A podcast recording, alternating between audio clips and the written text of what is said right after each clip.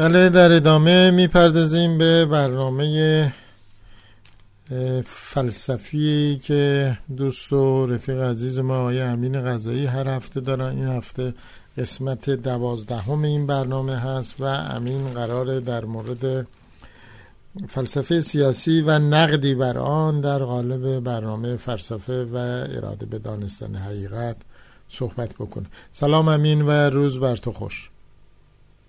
سلام مرسی ممنون. من صدای شما رو یک ذره ضعیف دارم.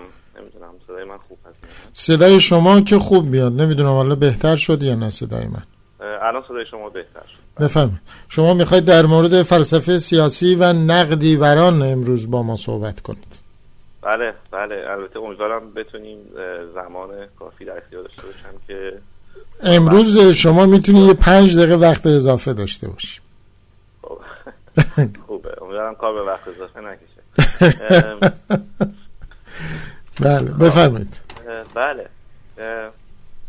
در واقع ما تا الان که عرض کردم تا الان هفته پیش در واقع بیان شد تا الان ما چهار هیته علم و معرفت بشر هیته اخلاق و حقوق زیبایی و هنر و فرهنگ و اقتصاد رو یه بررسی کوتاهی کردیم. و فقط وقت شد که نشون بدیم که در اینجا در این هیتا باید اقلانیت در این هیتا جاری و ساری باشه.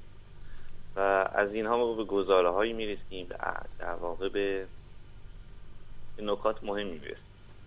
یکی از این نکات مهم مثلا در حیطه علم اینه که ما همون اصل دلیل کافیه. چیزی رو بدون دلیل کافی بدون شواهد و مدارک نپذیریم. در حیطه اخلاق و حقوق هم اینه که شما آزادید هر عملی رو انجام بدید مگر اینکه اون عمل در تضاد با آزادی دیگران و اعمال دیگران و حقوق دیگران قرار بگیره. در حیطه هنر و اخلاق به هارمونی رسیدیم و دیدیم که زیبایی در چیزیه که بزرگترین وحدت از کل از جزئیات تشکیل یعنی وحدت جز در کل. یعنی کوچکترین جز عنصر ضروری بزرگترین کل باشه. در حیطه اقتصاد هم ما دیدیم که باید در واقع همون بحث عدالت مطرحه و منافع و سیستم اقتصادی باشه که منافع تمامی جمعی انسان ها رو هدایت به منافع انسان ها رو در واقع در نظر می‌گیره.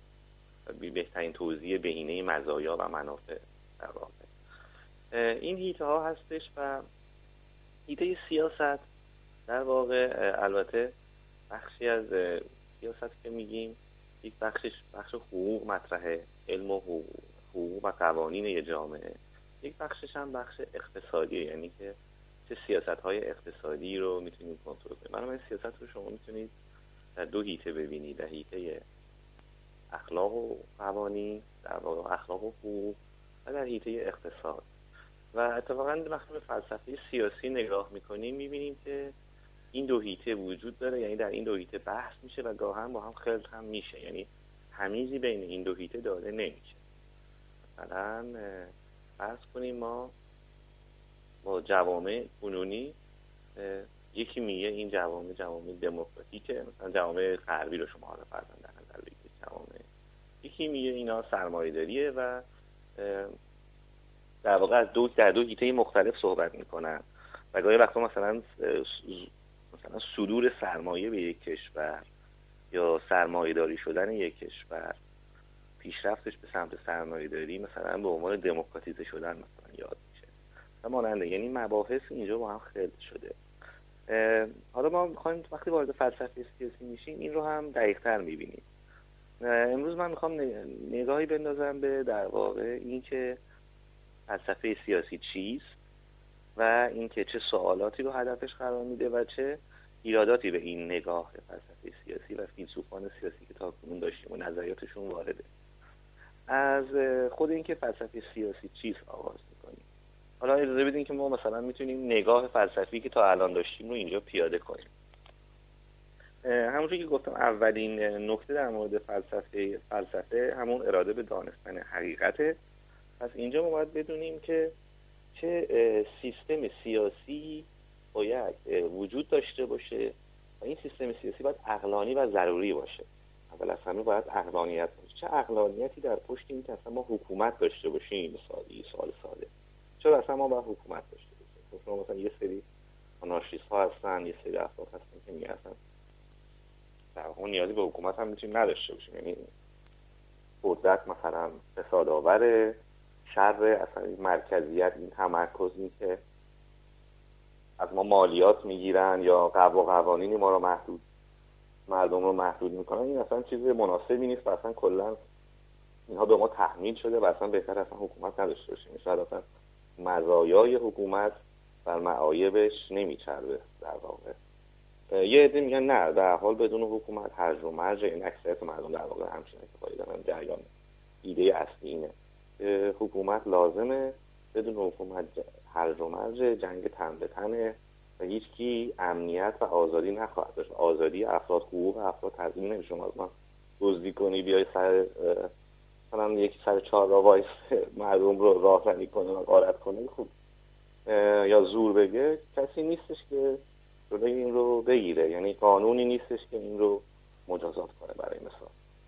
یعنی امنیتی نخواهد بود و مباحثی از این قبیل حالا از نظر فلسفه ما نگاه کنیم که چه اقلانیتی در پس حکومت وجود داره و حکومت فقط تا جایی قابل توجیهه که این اقلانیت اون رو توجیه می‌کنه. مثلا پلیس، ارتش، نهادهای سیاسی نهادهای دیگه بروکراسی که وجود داره همه اینا رو شما وقتی نگاه می‌کنید اصلا حتی دانشگاه بردار همه اینا رو که نگاه می‌کنید باید یک اقلانیتی در پس اینها وجود داشته باشه. یعنی بیچه من این که ضرورت منطقی داشته باشه که حاصل باعث یا باعث ایجاد شناخت بشه یا باعث تضمین حقوق باشه این یعنی حقوق یا باعث هارمونی و هماهنگی بین اعضای جامعه ایجاد کنه دقیقه اخلاقی یا دقیقه هنر و یا اینکه به نفع انسان ها باشه مهمتر از همه به نفع انسان ها باشه و خب این نهاد وجود این نهاد یا وجود این حکومت به نفع انسان هاست بنابراین اقلانیت که میگی منظور از این جهت یا به نفع انسان باشه یا هارمونی یا هماهنگی بین اعضای جامعه ایجاد کنه. یا منجر به شناخت ما بشه مثلا در واقع بتونیم مثلا فناوری رو پیش ببریم یا اینکه حقوق و قوانینی باشه که حقوق انسان و آزادی انسان رو مهم، خیلی مهمه تضمین کنه. پس هدف حکومت باید اینها باشه اقلانی باشه. اقلانی منظور ایناست. و فیلسوفان دوره روشنگری در واقع. اومدن که همین کار رو انجام بدن. این فلسفه سیاسی که ما امروزه می‌شناسیم فلسفه سیاسی مدرن همین کار رو همین وظیفه رو بر دوش فراخته گرفت. یعنی در واقع وظیفه اقلانی کردن یا بازسازی اقلانی جامعه حکومت و روابط سیاسی و اجتماعی انسان. چون در زمان گذشته خب پادشاهانی بودن امپراتوری هایی بودن. و هر کسی که حکومت می‌کرد در واقع حکومت رو مطلق خودش می‌دونست یعنی متعلق به خودش می‌دونست و این رو از از خودش به فرزندش به سلسله و خاندان و دودمانی تشکیل می‌دادن و مبقی مسائل و اولین بار خب این روشنفکران بورژوا بودن که فیلسوفان بورژوا بودن که آزاداندیش بودن در اون زمان در اون زمان در واقع. یعنی در واقع بورژوازی در اون دوره در دوره انقلابی و دوره مترقی خودش قرار شروع کردن به بازاندیشی. بازاندیشی به این معنی خب حالا چرا اصلا باید حکومت وجود داشته باشه و اگه قرار وجود داشته باشه هدفش چیه؟ اصلا برای چیه؟ برای این نیستش که به زور از مردم مالیات بگیره هر وقت دلشون بخواد دولتشون ارتش به کشتنشون بده زور بگه و یا برای خودش یه سری قوانین و بایدها و نبایدهای تعیین کنه. سوال فلسفه سیاسی که حدود و سور قوانین چیه؟ وظیفه حکومت چیه؟ اختیاراتش چیه؟ آیا اختیاراتش مطلقه؟ آیا اصلا مسئولیت در قبال مردم داره؟ نداره. دیدگاه قدیمی مثلا رابرت فیلمر مثلا در واقع در اون زمان که هابز و لاک در واقع وقتی مطلب نوشتن قبل در واقع یه جوری پاسخ دادن به این. و حالا نسبتا میشه گفت فیلسوف بذاریم هرچی هست. متفکر. این رابرت فیلمر مثلا اینجوری توجیه می‌کرد که مثلا شما الان در نظام جمهوری اسلامی هم همین توجیه رو می‌بینی. همین تقریبا اگه, اگه من توضیح بدم می‌بینی که انگار یکی اصطلاح اصطلاح خیلی ساده است. اینکه حکومت باید مطلق باشه منارشی باشه یعنی سلطنت باشه و این حکومت از آن خداست. خدا به پیامبران داده. حالا مثلا فرضاً بده به جیزس اونا مثلا عیسی داده مثلا اونا مسیحی هستن. بعد عیسی هم داده مثلا یا پیامبران هم دادن به پادشاهان. بنابراین حکومت از خدا به نمایندگانش روی زمین منتقل شده از آسمون اومده زمین. همین سادگی. یعنی همین حرفی که در واقع حکومت جمهوری اسلامی و خمینی و خامنه ای می‌زنه امروز رهبر ایران می‌زنه هنوز همین حرفا رو می‌زنه. یعنی که حکومت از حالا این زنجیرش هم طولانی تر هم شده. از خدا رسیده محمد محمد رسیده.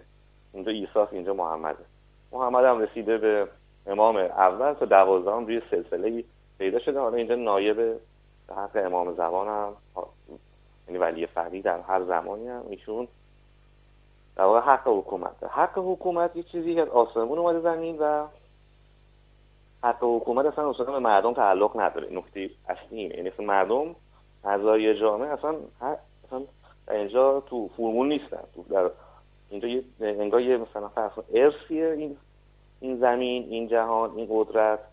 ارسیه که از یکی به یکی دیگه رسیده. حالا از خدا مثلا فرضا وجود داری نداره. رسیده به نمایندگانش روی زمین. هاپ اولین کسی بود که در واقع این دیدگاه رو نقل می‌کنه. یعنی این متفکرین روشنفکر برای اینکه نشون بدن که اقلانی کنن. حالا به اقلانی به در حیطه خودشون دیگه. من واقعا هم که اقلانی نکردم. این یعنی رشنالیته. ریزن اقلانی کنن هابز اولین گام رو برداشت. هابز اومد گفتش که خب اینطور نیست. حکومت اصولا به مردم تعلق داره و این مردم هستن که در واقع صاحب حکومت هستن. منتها بهتره که برای اینکه بین مردم در واقع هر کسی منافع خودش رو در واقع می‌خواد در واقع دنبال هر کسی دنبال نفع خودشه و اگه که ما حکومتی نداشته باشیم قدرتی نداشته باشیم که عمل انسان ها رو کنترل کنه این جنگ تن به تن و هرج و مرج رو. این بحثی که هنوز هم می‌کنن یعنی مثلا شما برید پیش پلیس بگی اگه شما نباشید چی میشه؟ اصلا هیچی دیگه. جامعه اصلا شیادش اصلا میپاشه جنگ فرد به فرد رخ میده. هرج و مرج رو مابقی مسئله. خیلی بحث ساده ای یعنی اصلا هیچ پیچیدگی هم پشتش وجود نداره. و به همین سادگی هابز استدلال می‌کنه که چون در واقع جنگ تن به تن شر بزرگتری نسبت به لویاتان یا مثلا حکومت رو به یه استعاره تشبیه می‌کنه به یه قول یک هیولایی در جهنم. حالا مثلا این از دانته و اینا میاد. هیولایی در جهنم که یک درستی که هیولاس شره یعنی قبول داره که هابس در واقع حکومت یک شر تحمیل شده است به ما. اینو قبول داره. ولی این رو شر کمتری می‌دونه نسبت به اون هرج و مرج و نبودش. بنابراین این ترجیحه بر اون. یعنی یه جور باز در نهایت ولی هابز اینجا یه کار رو انجام میده. یعنی درسته که از منارشی و در نتیجه ممکن ارتجایی به نظر رسه ولی از استدلال یک پایه استدلال و چارچوب چارچوب رو یه جای درستی قرار میده و اون اینه که حکومت اصلا به مردم تعلق داره و این مردمه که تصمیم می‌گیرن خب حالا این شر کمتر رو انتخاب کنن. و نکته مهم اینه که اینجا حکومت یک جور تفویض قدرت از مردم به حاکم تفویض میشه. یعنی اینجا باز مردم وارد ما فرمون میشن. و حکومت و ایده ای که ما الان امروزه از حکومت داریم معمولا روش در واقع حقیه که به مردم تعلق داره و حالا اینا حق دارن انتخاب کنن که چه نوع حکومتی می‌خوان چه شیوه حکومتی می‌خواد راهن هم دیدگاه ساده انگارنی در اون بعد ولی جان لاک این بحث رو بازتر می‌کنه و چیزای دقیقتر می‌کنه و از این بحثی که تفیز حق تفیز حق حکومت از مردم به حاکم انتقال حکومت قدرت از مردم به حاکم حالا به هر شکلی که هست این این بهش میگن قرارداد اجتماعی یعنی به شکل قرارداد بررسی می‌کنه. جان لاک این رو بیشتر شبیه قرارداد می‌کنه. و معتقده که همونجور که یه قرارداد یعنی نظریه قرارداد اجتماعی اینجا ظهور می‌کنه. اصلا نظریه قرارداد اجتماعی یا social contract پایه و اساس فلسفه سیاسی که ما امروزه می‌بینیم. یعنی که حکومت رو به شکل محصولی قراردادی بین مردم و حاکم ببینیم.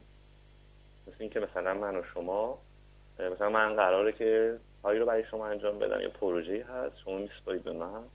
من اون کار رو انجام میدم. یا قرارداد هم امضا می‌کنی. مثلا دو سال سه سال طول می‌کشه که من این پروژه انجام میدم در ازاش مثلا اینو می‌گیرم و این پول رو می‌گیرم و این کار رو انجام میدم و شما در ازاش خدمات و اون کالاها بهره مند همین سادگی یعنی قرارداد مثلا اقتصادی مبادله مبادله که بین دو نفر انجام میشه. در واقع حکومت رو هم باید به چشم قراردادی ببینیم که بین مردم از یک سو و حاکم از سوی دیگه ایجاد میشه یعنی امضا میشه. حالا در عمل در واقعیت تاریخی هیچ وقت همچین قراردادی امضا نشده بوده تا اون موقع. یعنی اولین باری که داره تازه حکومت به شکل قرارداد نگاه و جان لاک اینو دقیق‌تر می‌کنه چون اگه یه حکومتی قرارداد باشه خب جان لاک نتیجه می‌گیره که خب اگه اینجوری مردم هم هر وقت دلشون بخواد حتی این حکومت این قرارداد نقض کنن. دیگه بگن آقا ما تا الان قرارداد داشتیم ما دیگه نمی‌خوایم با شما قرارداد ببندیم. خداحافظ شما. در نظریه جان لاک هابس در واقع این وجود نداره. هابس یکی کسی میاد یه منارشی دیگه هست قدرت. میسپارن بهش برای همیشه. ولی در نظریه جان لاک این بیشتر شبیه قرارداده. اینکه خب مردم یه قرارداد قدرت رو میسپارن به یک حاکمی اوکی مشکل نیستن اینجا. این رو با اختیار خودشون اول از همه انجام میدن. رو اینکه اگه راضی نبودن می‌تونن این قرارداد رو نقض کنن. و نکته این که قرارداد شرط و شروط باید داشته باشه. یعنی همینجوری نباید باشه. یعنی اینکه قدرت مطلق رو ما به حاکم نمیدیم. مثلا شما اگه من با شما قرارداد ببندم شما منو مختار انجام کاری می‌کنی فرزن دیگه شما قدرت کامل رو که دیگه به من نمی‌دید. یک اختیارات مشخصی رو به من میده که مثلا من در یک اداره شرکتی دارم کار می‌کنم.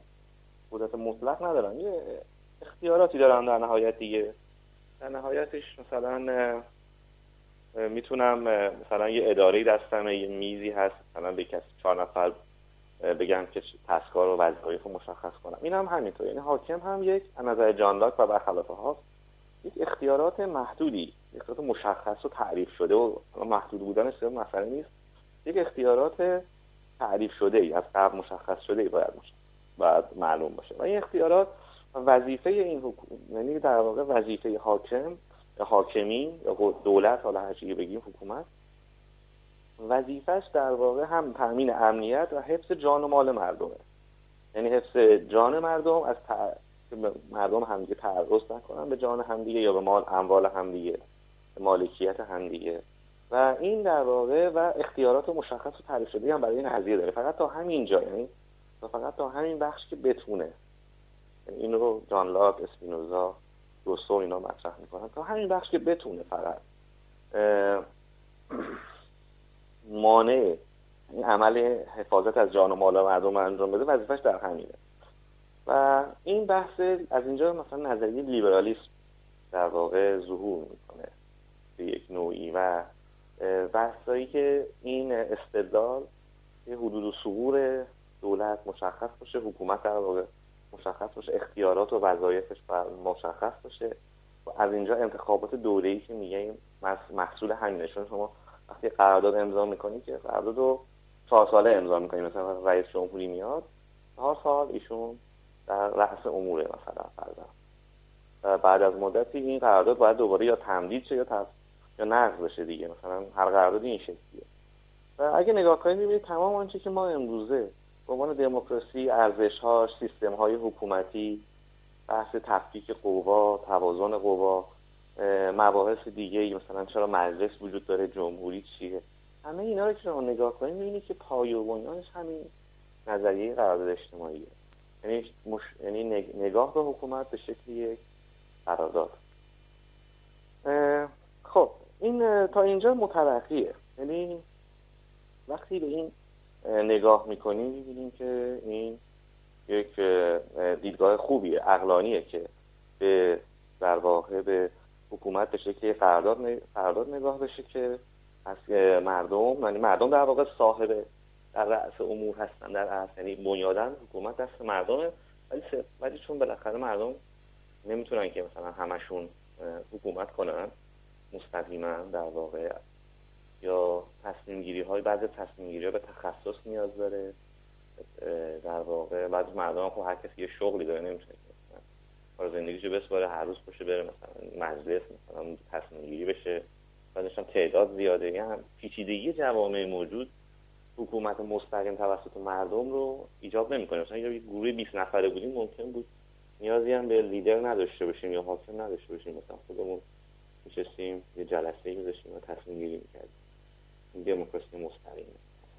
ولی وقتی تعداد زیاده تقسیم کار پیچیده هست تخصص نیازه. پس نیازه که این قدرت این اختیارات مسئولیت ها به کسی واگذار تا اینجا یه کار عرض کردم. تا اینجا یه کار بحث متلقیه یعنی بحث درسته. یعنی ما تا به نظر من روشن فکران بورژوا در قرن 18 و 19 هم بعدش که حکومت رو اقلانی کنن.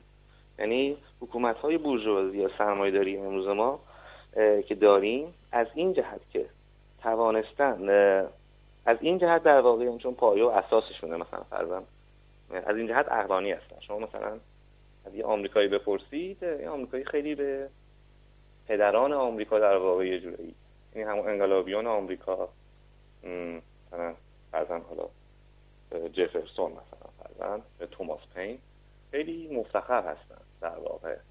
و معتقدن که اینها پایه آمریکا رو ساختن و اون چی که امروز آزادی و دموکراسی مثلا حالا به قول خودشون. در آمریکا اگرم وجود داره تا حدی هم که وجود داره مرهون همین قانون اساسی و مرهون همین نگاه به جامعه به شکلی تعارض اجتماعی. مثلا در واقع ورود و سقوط قدرت دولت تعیین کرده و دیگه دولت مثلا در مذهب نمی‌تونه دخالت کنه یا برعکس مذهب اصلا باید ها و نباید های مذهبی و احکام مذهبی نقشی در قدرت نباید داشته باشه. هم مسائل ماننده اما برگردیم به بحث خودمون. من گفتم که حکومت اصولا دو بود داره. یکی اینکه یک یک اقلانیتش اینه که قوانین رو تضمین کنه که حقوق انسان حقوق بشر حقوق انسانی انسان ها رو در واقع تضمین کنه حقوق بشر رو و از جان و مال مردم محافظت کنه. ولی یک بود دیگهش یک دلیل دیگه که ما حکومت تشکیل میدیم که حکومت به نفع ماست. نه اینکه صرفا حکومت برای تضمین حکومت صرفا یک نهاد قانونی برای اجرای قوانین نیست. یک بخشی از کار حکومت هم در واقع در واقع اینه که ما چگونه تولید می‌کنیم و چگونه کالاها رو توضیح می‌کنیم. یا در واقع ساختار اقتصادی جامعه که منفعت و ضرر ما در گروی اونه شیوه تولید تقسیم کار رو حکومت در واقع یک نقشی در این داره. هم از لیبرالیسم اینجا وقتی بحث میشه اینجا لیبرالیسم اون جنبه ارتجاعی خودش رو نشون میده. هم از لیبرالیسم نداره دخالت کنه در امور در امور اقتصاد و مبادلات مردم که این ایده خوبیه. ولی این وقتی ولی وقتی به بحث منفعت و ضرر و تضاد منافع نگاه می‌کنیم می‌بینیم اینجا می‌بینیم که نظریه لیبرالیست داره در واقع یک یک بخشی از حقوق مردم رو نادیده می‌گیره و اونم اینه که در واقع لیبرالیست تایید می‌کنه که یک عده‌ای به نام سرمایه‌دار قادر هستن و مجاز هستن که مردم رو استثمار کنن. حالا چرا؟ از چه جهت اینا این مجاز هستن؟ مثل اینکه میگه خب قراردادی بین کارگر و کارفرماست دیگه. بالاخره همه اینا رو شما تقسیم کنید هر چی نگاه کنید یک قراردادیه و این قرارداد هم امضا شده و اون دو نفر هم موافقن پس ما حق دخالت در این امر رو نداریم. اما نکته اصلی اینه که این زمین و این ابزارات تولید نامشروع هستن و اینها صاحب نامشروع صاحب حقشون نیستن صاحب نامشروع این ابزارات هستن و این زمین هستن. و بقیه رو از این قضیه اکثریت مردم رو از این مالکیت مالکیت اشتراکی محروم کردن. به خاطر همین وقتی شما اینجوری نگاه می‌کنید می‌بینید که بورژوازی تا اونجایی که به بحث قوانین مطرحه تونسته که جامعه رو اقلانی کنه بر اساس یعنی حالا همش هم که موفق نشده. یعنی بورژوازی منظورمون حالا فرضاً اونایی که دموکرات هستن در واقع حالا مترقی ترین بخششون شما در نظر بگیرید. تونسته اقلانی کنه یعنی رو روشنفکران فیلسوفان تونستن که حکومت رو باز تعریف کنن بازسازی اقلانی جامعه و نهادهای قدرت. ولی با حفظ مالکیت خصوصی بر ابزار تولید در زمین با به رسمیت شناختن اون در واقع اینجا بحث حقوق رو نایده گرفتن. یعنی و بحث منفعت رو البته جامعه موجود من نفع سیستم اقتصادی موجود به نفع همه انسان ها نیست. و به بهانه اینکه ما دخالت نمی کنیم در بازار آزاد به بهانه اینکه در مبادلات مردم ما دخالت نمی کنیم یک نقض بزرگ حقوق بشر یعنی همین استثمار نقض بزرگیه و بحث حق مالکیت رو نایده گرفتن یعنی رسمیت شناختن مالکیت خصوصی بر زمین و ابزار تولید به بهانه اینکه مالکیت شخصیه.